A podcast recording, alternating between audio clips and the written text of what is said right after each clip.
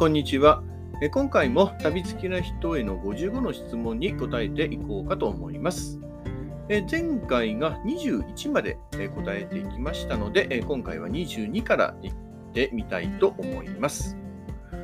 えま、前回同様に、え事前に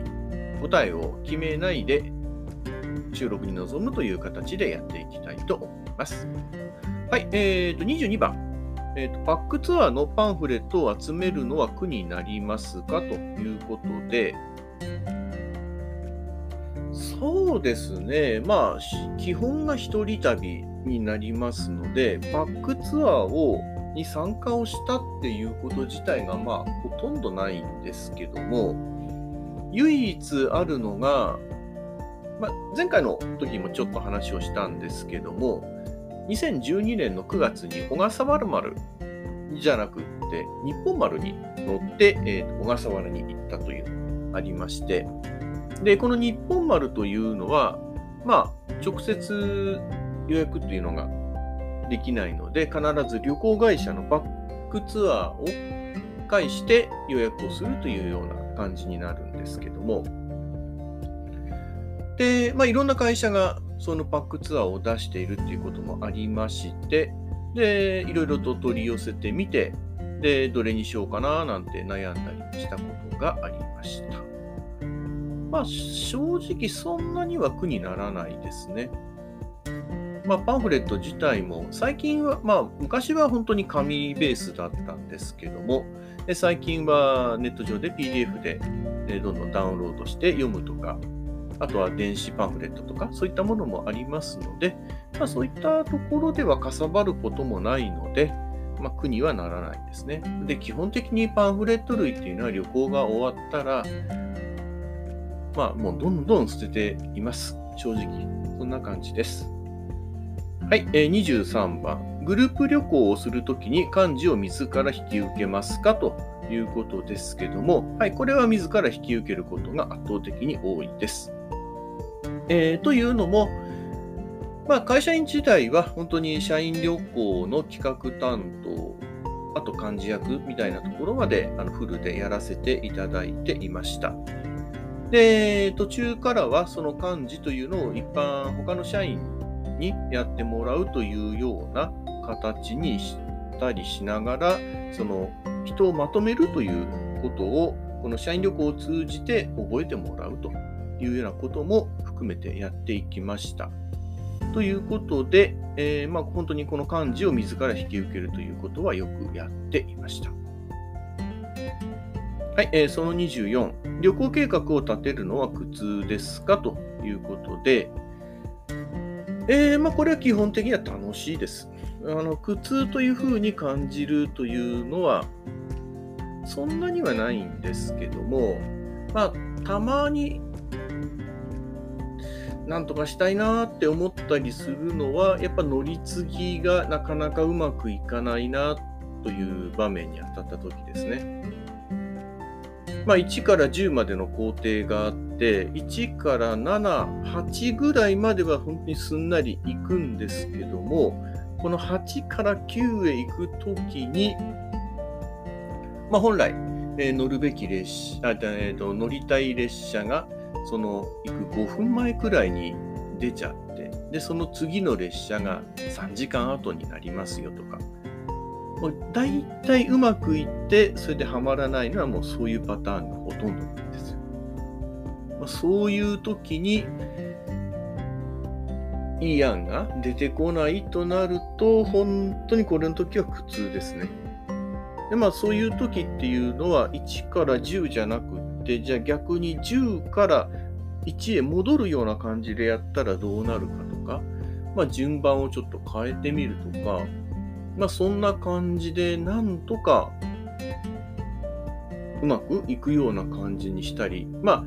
本当にどうしようもない時はその中で一部をはしょったりしながら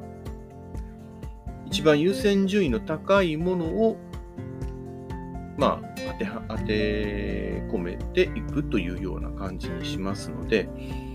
で、まあ、その中でどうしても捨てなきゃならないのを決めなきゃいけないという時はちょっと苦痛だったりするのがあるかもしれないですね。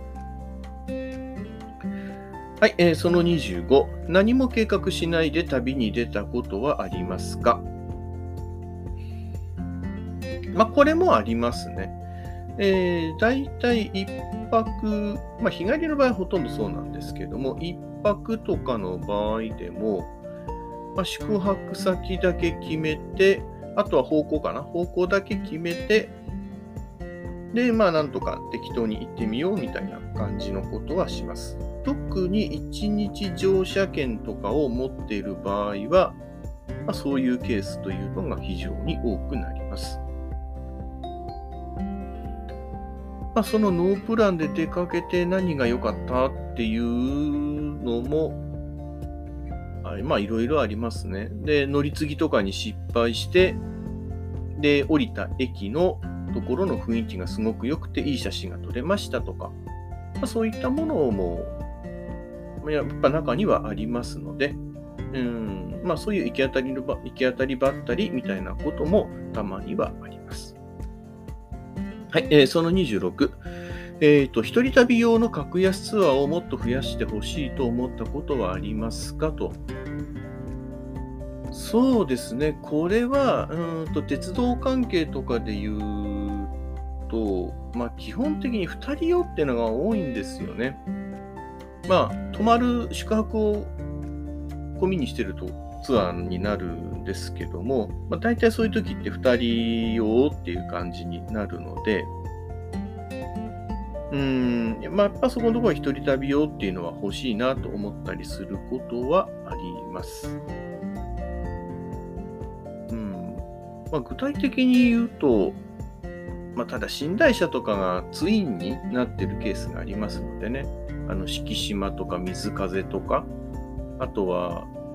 まあ、七つ星もそうなのかな。なので、えーそういったところは、まあ、それだって無理なのかな。なんですけども、まあ、それでも相部屋で OK みたいな感じの一人旅用のものとかがあってもいいと思いますし、まあ、基本的にそうですね、一人旅用の部屋みたいなのがあると嬉しいなと思っています。はい、えーその27、まあ、この電車、電車良かったわと思ったのがあれば教えてくださいということで、列車じゃなくて電車ということになりますので、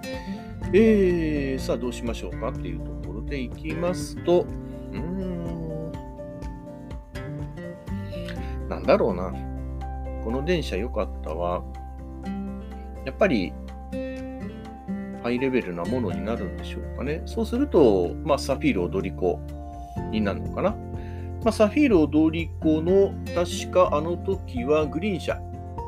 の一番ランクの高いデラックスのグリーン車に乗ったんですよね。で、それは一人用の座席もありましたので、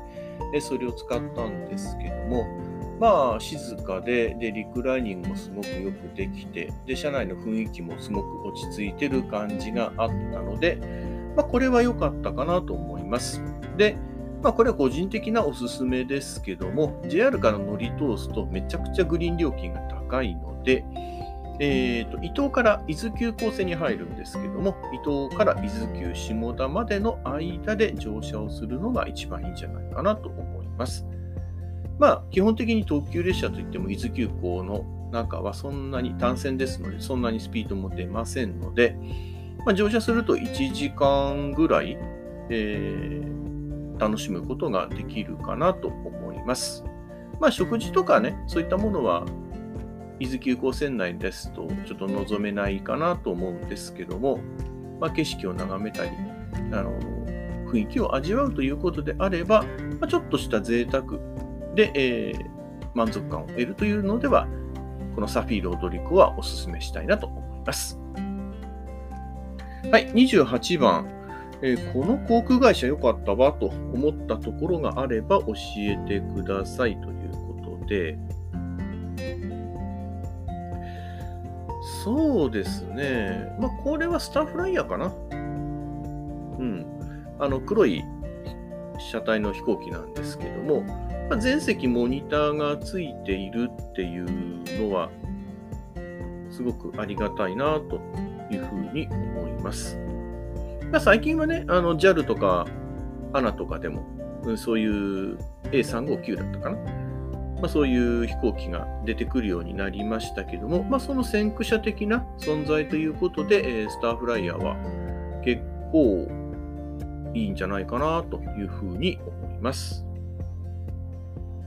はい、えー、29。この地名、どうしてもこうは読めないと思うところはありますか？難読駅、難読の地名ですよね。これは何だろうな。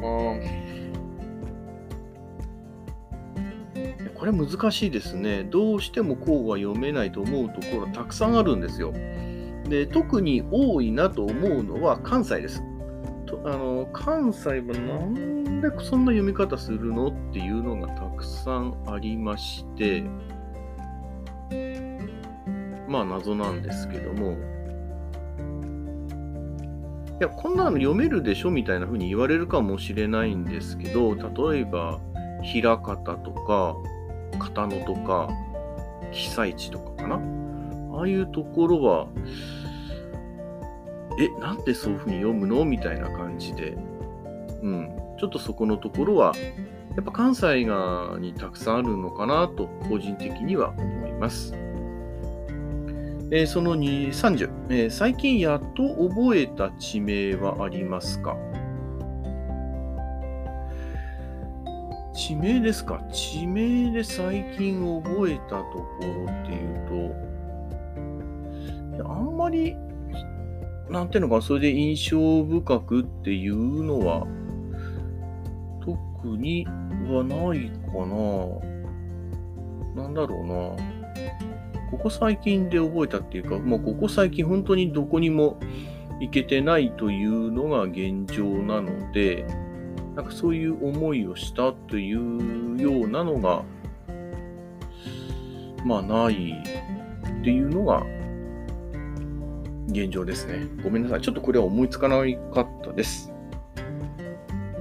はい。えっ、ー、と、その31。この漢字にこの読み方は違うだろうというところはありますか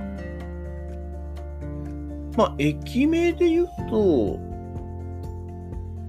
まあ、いろいろありますけども、まあ、代表的なのっていうと、あの、大本線にあるのぞきという駅ですね。及ぶに順位のいで、